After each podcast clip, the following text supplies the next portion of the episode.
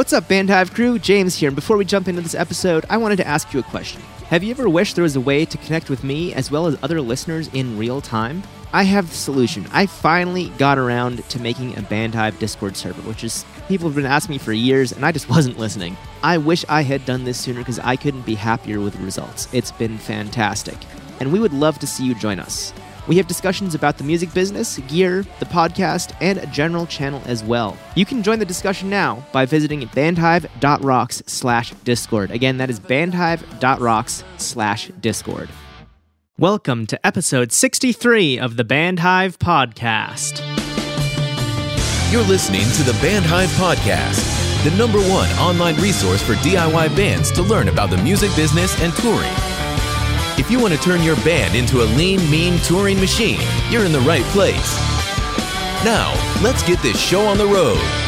It is time for another episode of the Bandhive Podcast. My name is James Cross. I'm not here with Aaron Gingras or Matt Hose today. Instead, I have a very special guest, Steve Martin, who is the mastermind behind Ascending Everest, a ambient neoclassical solo project. How are you doing today, Steve? I'm doing great, thank you. How about yourself? That's wonderful to hear. And uh, I'm also doing well. Thank you. And uh, it's great to have you here because we've known each other for a few years uh, with various musical projects that you've been involved in. We've been chatting about your mixes and what you're doing on Submit Hub, which this episode is going to be all about maximizing your return on investment on Submit Hub. Before we dive in, though, I wanted to say please, if you aren't already subscribed to the Bandhive podcast in your favorite podcasting app, do that now. We release a new episode every single Tuesday, either with an interview with great people like Steve or Matt, my co host, and I will go in and talk about a topic that we both think artists need to know about. So you can either subscribe in whatever app you're listening on right now, or if you're on our site, there will be subscribe buttons for the major platforms. Now, Steve, do you want to give us a little bit of background on your musical journey and how Ascending Everest came about and what you're doing with that project? Sure. Yeah. So it, it kind of starts a bit before that, probably a couple of years before that. In fact, I'll go way back. I've been writing music since I was about 18, something like that.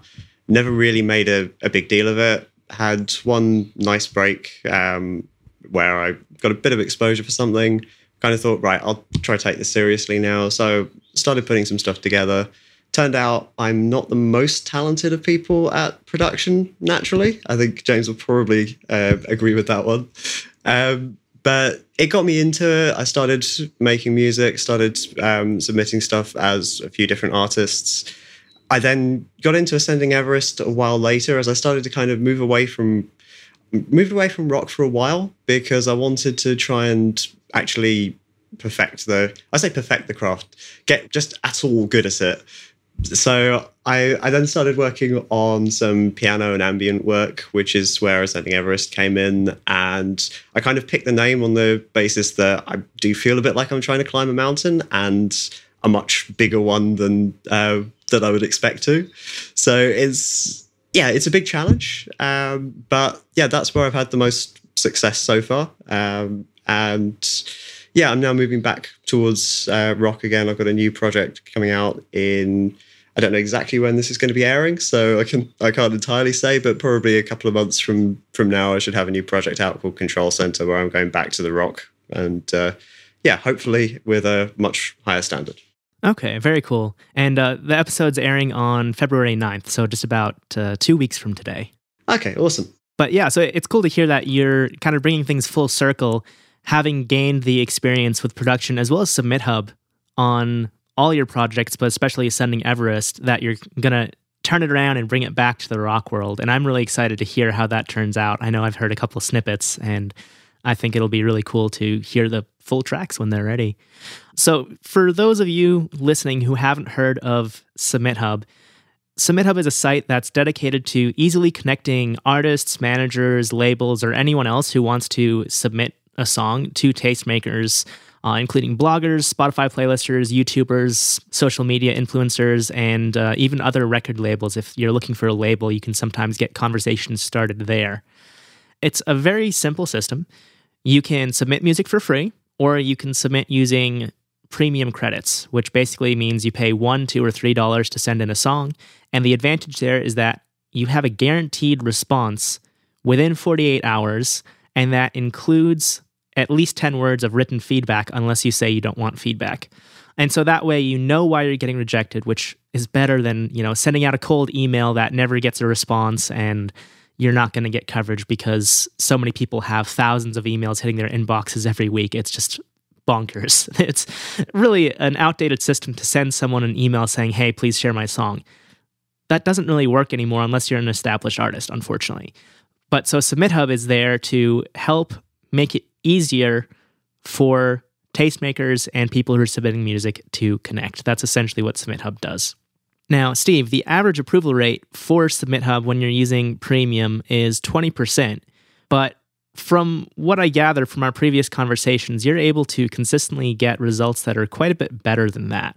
Can you tell us about what your most successful campaign was? Like, uh, how, uh, what did you do for that campaign?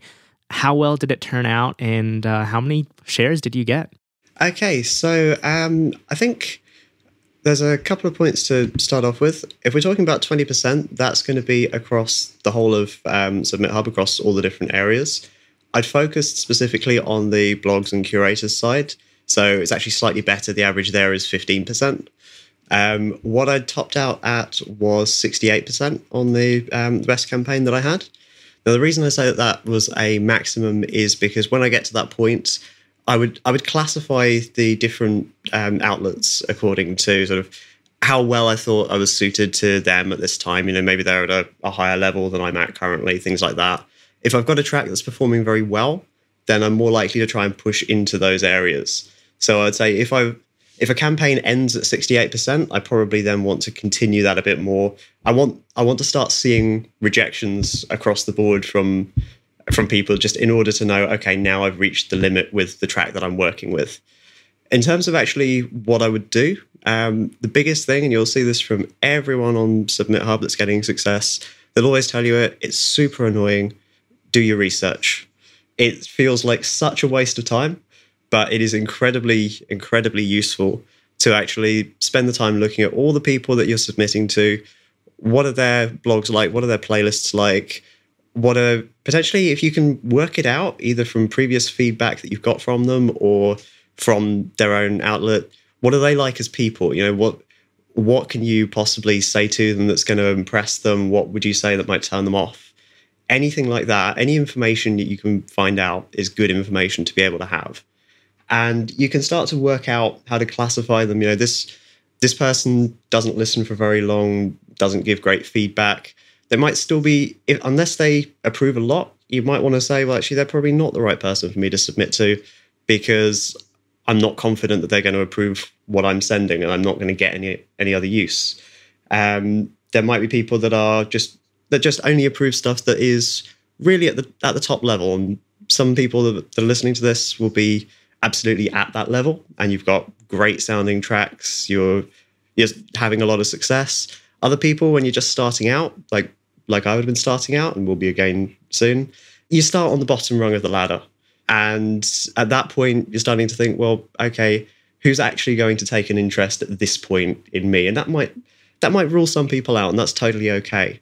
So yeah, what I would start to do is work out who's who's at my level now, who are the kind of guaranteed people that I can submit to that mm. are that I'm pretty sure are going to accept me, who's maybe accepted me before, who accepts a lot of a lot of tracks, and then kind of categorize going up through the levels to stuff that's beyond me, and then start submitting to all of the lower ones, see how that goes, and then kind of go go into those higher categories until I'm seeing the rejections go up. So I think I think I finished at something like fifty percent on that campaign, but that's because yeah, I was starting to get rejected by people.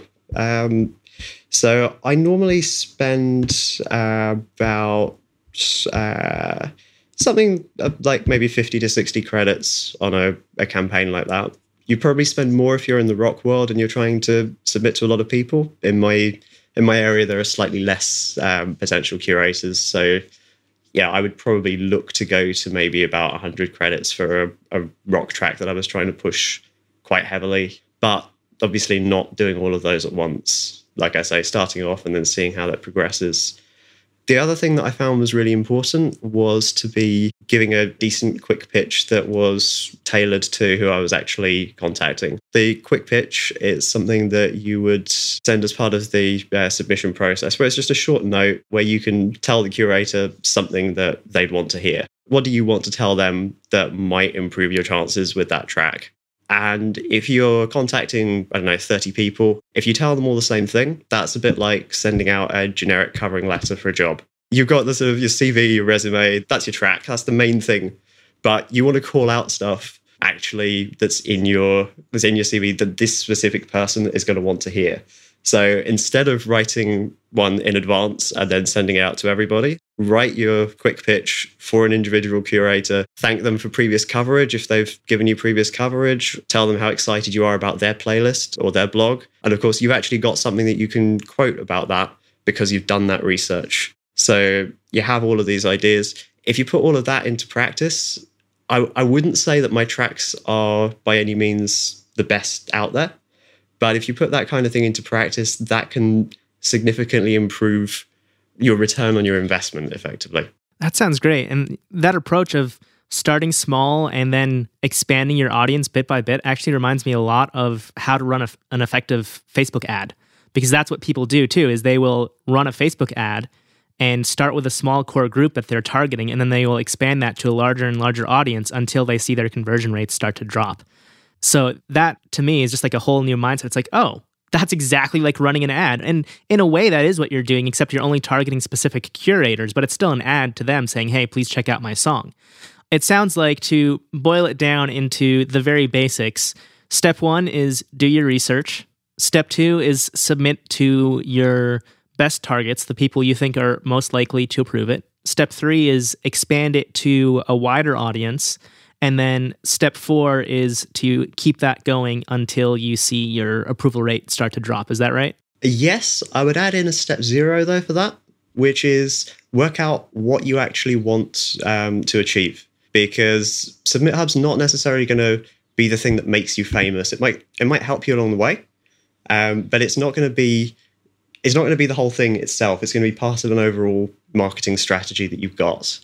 So I think in order to be able to select who to target, um, are you interested in blogs? Are you interested in curators? Are you interested in influencers or anybody else? You should have an idea of where you're looking to get to. Is it a number of streams that you're looking to get? Is it social media improvements?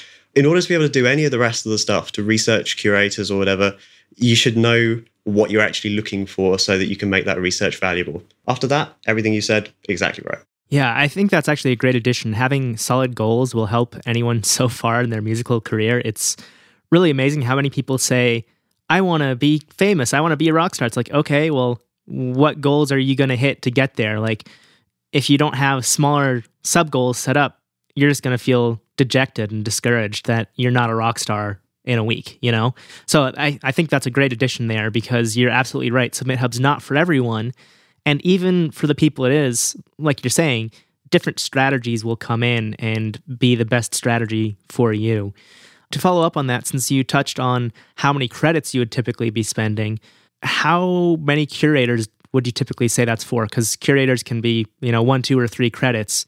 Are you submitting mostly in the first round to smaller curators, and then as you're widening that net that you're casting, you're going to the higher spending curators, or how how do you decide or does that not even factor in? Do you care if they're one, two, or three credits? Um, I do to a degree because obviously a two credit curator should be giving me value according to what I'm looking for of twice as much as a, a one credit curator. In practice, they're not always going to work out quite the same. So it's not the only thing I look at. I rarely submit to three credit curators for anything just because I kind of feel if someone's saying that they're their feed is going to be this valuable to you to to get onto, whether this is a blog or a, a playlist or whatever. If it's that valuable, it's either not going to be worth it for me or it's going to be worth it, but I'm unlikely to actually get in. So I'd put them right at the top, and I would say I'm not really in that category. The few times where I have tried submitting to those, it has kind of borne that out, and that's okay. But for anyone that's kind of one to two, doesn't matter at all if they've approved me in the past, and I think I'm about right for this, then yeah, I'll definitely go with them again either way. Yeah, so if we're talking about, say, probably talking 30 to 40 curators, if we're talking 50 to 60 or 70 um, credits, something like that, because quite a number of them are two credits these days. I think that's also increasing over time. Um, so some of my some of my earliest campaigns, I managed to submit with one credit to people that are now accepting two, but that's also okay because their um, their reach has increased. So now it's going to be more valuable to me. I think the other thing to bear in mind is about how much you're actually looking to get back. If you're, for example, looking at it in terms of streams, then you would think one credit is roughly the same as one dollar. You can get it a bit discounted. Um, you probably will, but at the same time, if you just think about that like that, then you're talking for each credit that you spend. If you were going to get a return on that investment, you're looking at a minimum 250 to 300 streams. Assuming we're just talking Spotify because that's the easiest one to be able to work out numbers on, etc. It's not the only streaming service out there, uh, and hopefully you'll get streams on other ones as well from it. But if you're looking at that, you're looking 250 to 300, but that's 250 to 300 for each credit you spend, not for each approval that you get. So it's useful to factor in in mind how many you actually need to get um, at, say, a 15% or a 20% approval rate, because you're actually going to need to get a lot more streams in order to get that back. And that's okay. You probably won't at first uh, because you're getting stuff um, in other ways, but it's important to kind of factor that in as well. Yeah, absolutely. And especially seeing that typical 15 to 20% approval rate, that means that if you're getting approved, let's say one in five times to make it easy, and you're only submitting to one credit curators, you're going to be spending five credits per approval. So it does add up quite a bit, but it's still, you know, when you're doing the math, it all has to work out. Again, like you're saying, Steve, the goal that you have will also come into play with this. So there are so many different ways that an artist can use Submit Hub, but I do think that you're absolutely right. Using it in a way that makes financial sense is so important because we see artists spray and pray and just submit their song to, you know, maybe every curator on the platform. I don't know, but lots of them. And it'll turn out that it's like a folk rock song being submitted to a hard rock blog. It's like, that's, did you even listen to what this blog does? So it's really incredible to see how sometimes people just think that if they spam everyone with it, and it's not spam, but if they spam everyone with it, that they'll get better results. So, knowing that, do you have a target approval percentage for your campaigns that if you don't hit this initial goal, then you say, okay, scrap that campaign, we're going to go with a different song? I would do, but I tend to work that out on the individual song basis. So for some of them, I might think, okay, this one is going to be more marketable than another one. And it doesn't mean that I don't want to try and market some of the less marketable tracks. But yeah, at this at this point, um, you know, like I said, I had the high of sixty eight percent. I wouldn't look for something like that again. I'd look for I try to set myself quite low targets because I want to be able to hit them and kind of feel confident going forward. So I'd probably look to be at about 30%, and I'd go from there, kind of saying, oh, great, I'm hitting, I don't know, 50%. This is a really enjoyable campaign. But if I'm if I'm at about the 30% mark, I know I'm above average.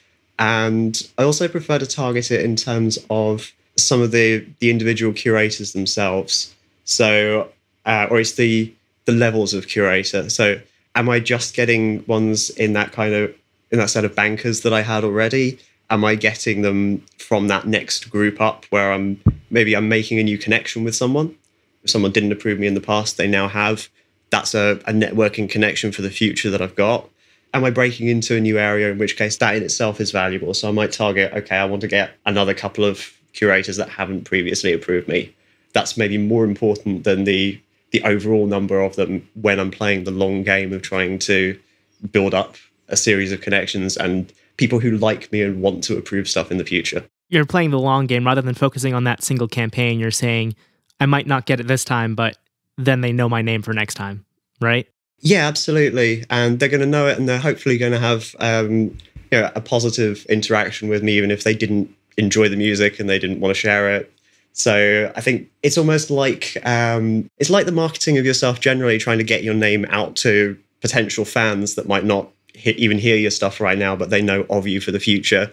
The curators are going to hear about you in the same way. They're going to think, oh, this person, well, this one wasn't very good, but okay, I'd like to approve him if he's got something good in the future, rather than I didn't really like what he did before, so I'm not so interested now. Because I would say curators are, and you might correct me if um, if I'm wrong on this, but I would say curators are normally looking to reject rather than looking to approve, just because there's so much good music out there. So you're looking for the things that are wrong with a track. Anything that you can do that is going to make them not like you as much, that's going to be a big thing to try and avoid. Yeah, I think it really depends on the curator. I can't speak for all curators, but I know for me, it really comes down to the first impression. So if an artist sends in a song that has a 45 second intro and the song hasn't even kicked in yet, I'm like, okay, this shouldn't be your single. this should be like an album cut. And I, I said it on a past episode. Some of my favorite songs are deep cuts from an album with really long intros and just wonderfully beautifully crafted music. But I would never approve it on Submit Hub because it's not a single, you know? If somebody's submitting a song on Submit Hub, it should be a single that just kicks people in the face right away. You know, it's like, boom, here's the song. And obviously, for different genres, that'll be different. But in hard rock and metal and punk, you want that song to start off with 90% energy and reach 110% by the end of the song. And that's really how to hook a curator, at least in my opinion. But again, I can't speak for all curators. I only run one blog. So, but yeah, overall, I, I think you're right. It's it comes down to if people don't have that solid first impression, then they're looking for what they can say as a reason to decline it. Absolutely. I think that also it leads neatly to something else that I was um, hoping to mention, which was about the um, more than just the quick pitch, the overall look of your profile and the tracks details that you've uploaded those do make a difference. They're not something that people will just immediately look at, but if someone's a little bit on the fence and they see that you've got something that looks reasonably professional in what you've written, that's going to definitely work in your favor. And one of the best ways to try and work this out is actually to use the hot or not feature on Submit Hub. And the reason behind that is if you're listening to tracks in your own genre, uh, in fact, I should maybe describe what it is. It's a way that you can rate other people's tracks and have them rate yours. And this is a user to user thing rather than a user to curator. So you're getting potentially uh, you're getting artists' perspectives, which are maybe going to be a bit more favorable than curators normally, but it's still useful for feedback. And you can click through if there's anything that sounds like your kind of music and it's in your genre, click through and see who's approving it if you see that this is being approved by a lot of the people that you want to submit to, you know this person is doing something right. So, what are they doing right? Is it that they've got a, a profile that stands out more than yours? Do they do something different on the track that maybe you don't do? Um, do they have, or do they have, there can be any number of reasons why. And then you can see that on a number of these going forward. And you can try and work out what do all of these people do that I don't do because they get better success with the people I want to target. It's an easier way than going through the popular charts on there and trying to see what's getting a lot of a lot of approvals. You can specifically say these are the people I'm targeting and they're approving this. So I'm going to I'm going to learn what this artist does differently. That is pure genius right there. I would have never thought of that. That's amazing. I shouldn't be telling you this, should I? now everyone's going to do this and hot or not is just going to explode.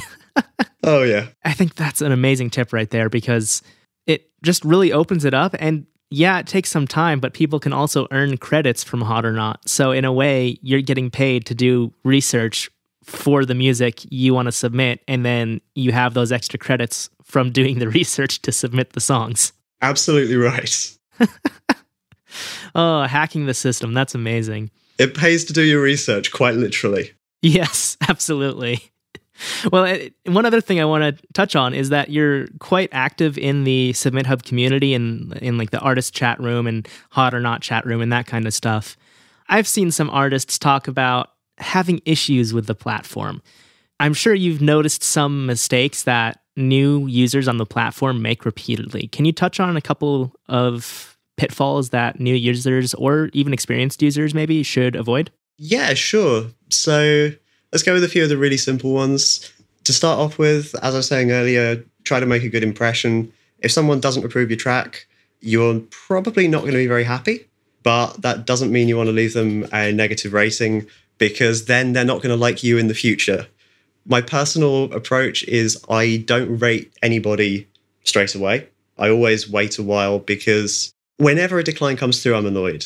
And I've gone through to rate people uh, rate people's declines when they decline me with a standard credit. So there was never even any feedback. I've got no reason to to rate them at all. I've still wanted to rate them low because they declined me because they must be evil if they did that. They're not. but wait a little bit of time and you'll probably feel better and you can choose what you actually want to say about them. That'll improve your relationships going forward. Otherwise, I think one of the biggest things is people not knowing what they're looking to achieve, thinking, oh, I'm going to get thousands of streams because this person averages offering maybe a lot of streams. And if you actually were to look at the individual playlists that they have available, it might be that you're submitting them, say, a punk song, but their best performing playlist in terms of monthly listeners is indie rock. And they have a big punk playlist, but it doesn't have as much engagement. So be aware of that. Don't just say, oh, they get this many streams, so that's what I'm going to get. So don't necessarily just expect that to happen. Oh, what else is a common mistake that people are making? I think generally they all they all fall under the category of not doing enough research or not knowing what you're trying to do to begin with. Maybe also trying to spread themselves too thinly. Like, are you looking for curators? Are you looking for blogs? Are you looking for influencers? Um, you'll see artists complaining about all of those groups as being useless. And they all can be useless if you're not targeting them right. And they all can be useful if you're targeting them in the right way as part of your overall marketing. So, yeah, work out what you're looking for.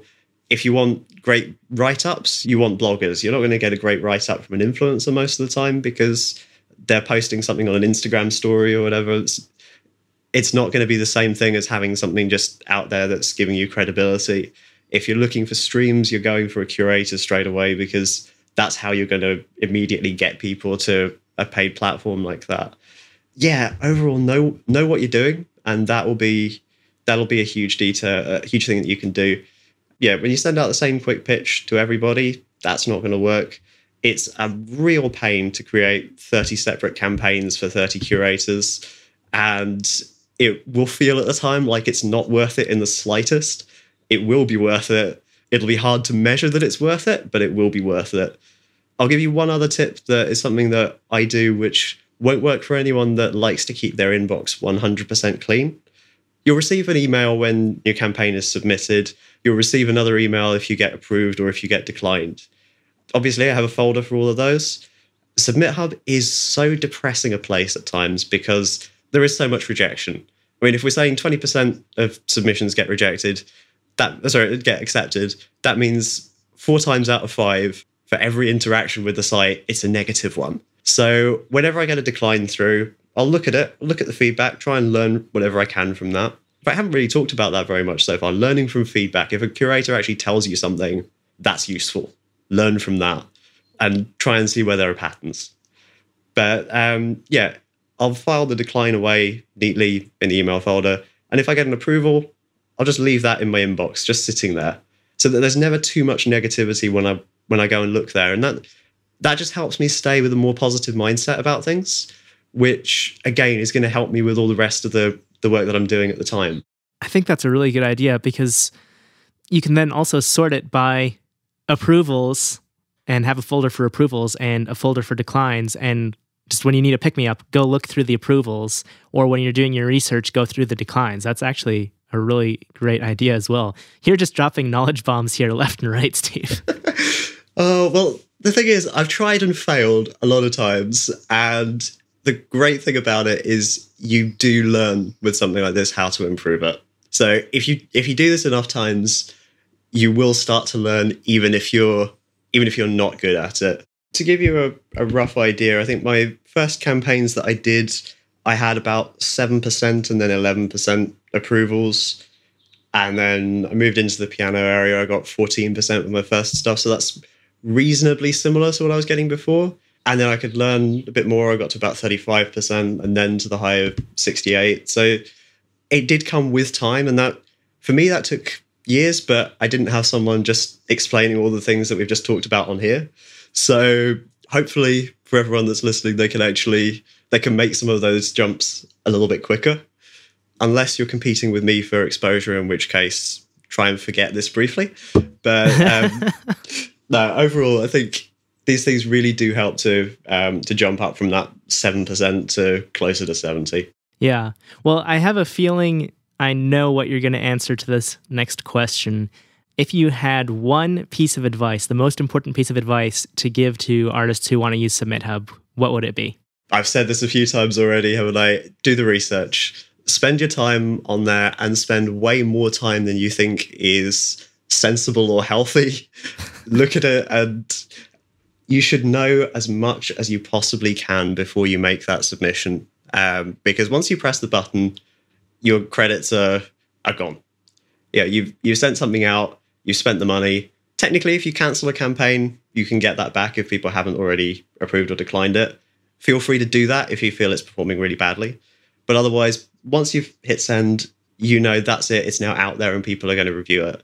Before that point, you can be doing as much research as you want and you can get the best possible idea. And that's no guarantee that it's going to succeed, but it puts you in the best possible position. And why wouldn't you want to be in the best position when you click that button? Yeah, and I think that just goes to show how important the research is because I thought that's what you were going to say, and that's the third time you've brought it up. So that shows like if you do your research on Submit Hub, that is how to find better success. Now, obviously, the songs have to be good too, but you can greatly increase your approval rates by doing the proper research. That's what Steve keeps coming back here to say. So please, anyone who's listening, if you are on Submit Hub, do your research. If you are now curious about Submit Hub, do your research and submit.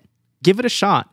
See what happens. You know, do the research and put your music out there. The worst thing that can happen is you're out, you know, 20 or 30 bucks if you start small. Submit Hub is a great tool to be part of your toolbox. It shouldn't be your only tool. You know, you don't go to build a house with just a hammer. You know, you have so many different tools to build a house, but you still need a hammer. So go to Submit Hub and try to make that part of your toolbox and see how it works out for you. Steve, to wrap things up, where can people find your music? Where would you like people to go? So, whatever streaming platform you like, you can find me as Ascending Everest. Um, hopefully, soon you'll be able to find me as Control Center as well with the new rock project. So, if you feel like waiting, wait for that. Otherwise, if you want to check out some piano and ambient, yep, Ascending Everest everywhere. Thank you so much, Steve, for coming to talk about your Submit Hub strategies. I think it's going to be really helpful for all the artists listening to the podcast. So thank you very much. Been a real pleasure. Yeah, absolutely. And I hope you have a great rest of your weekend. Wonderful. Thank you very much. You too.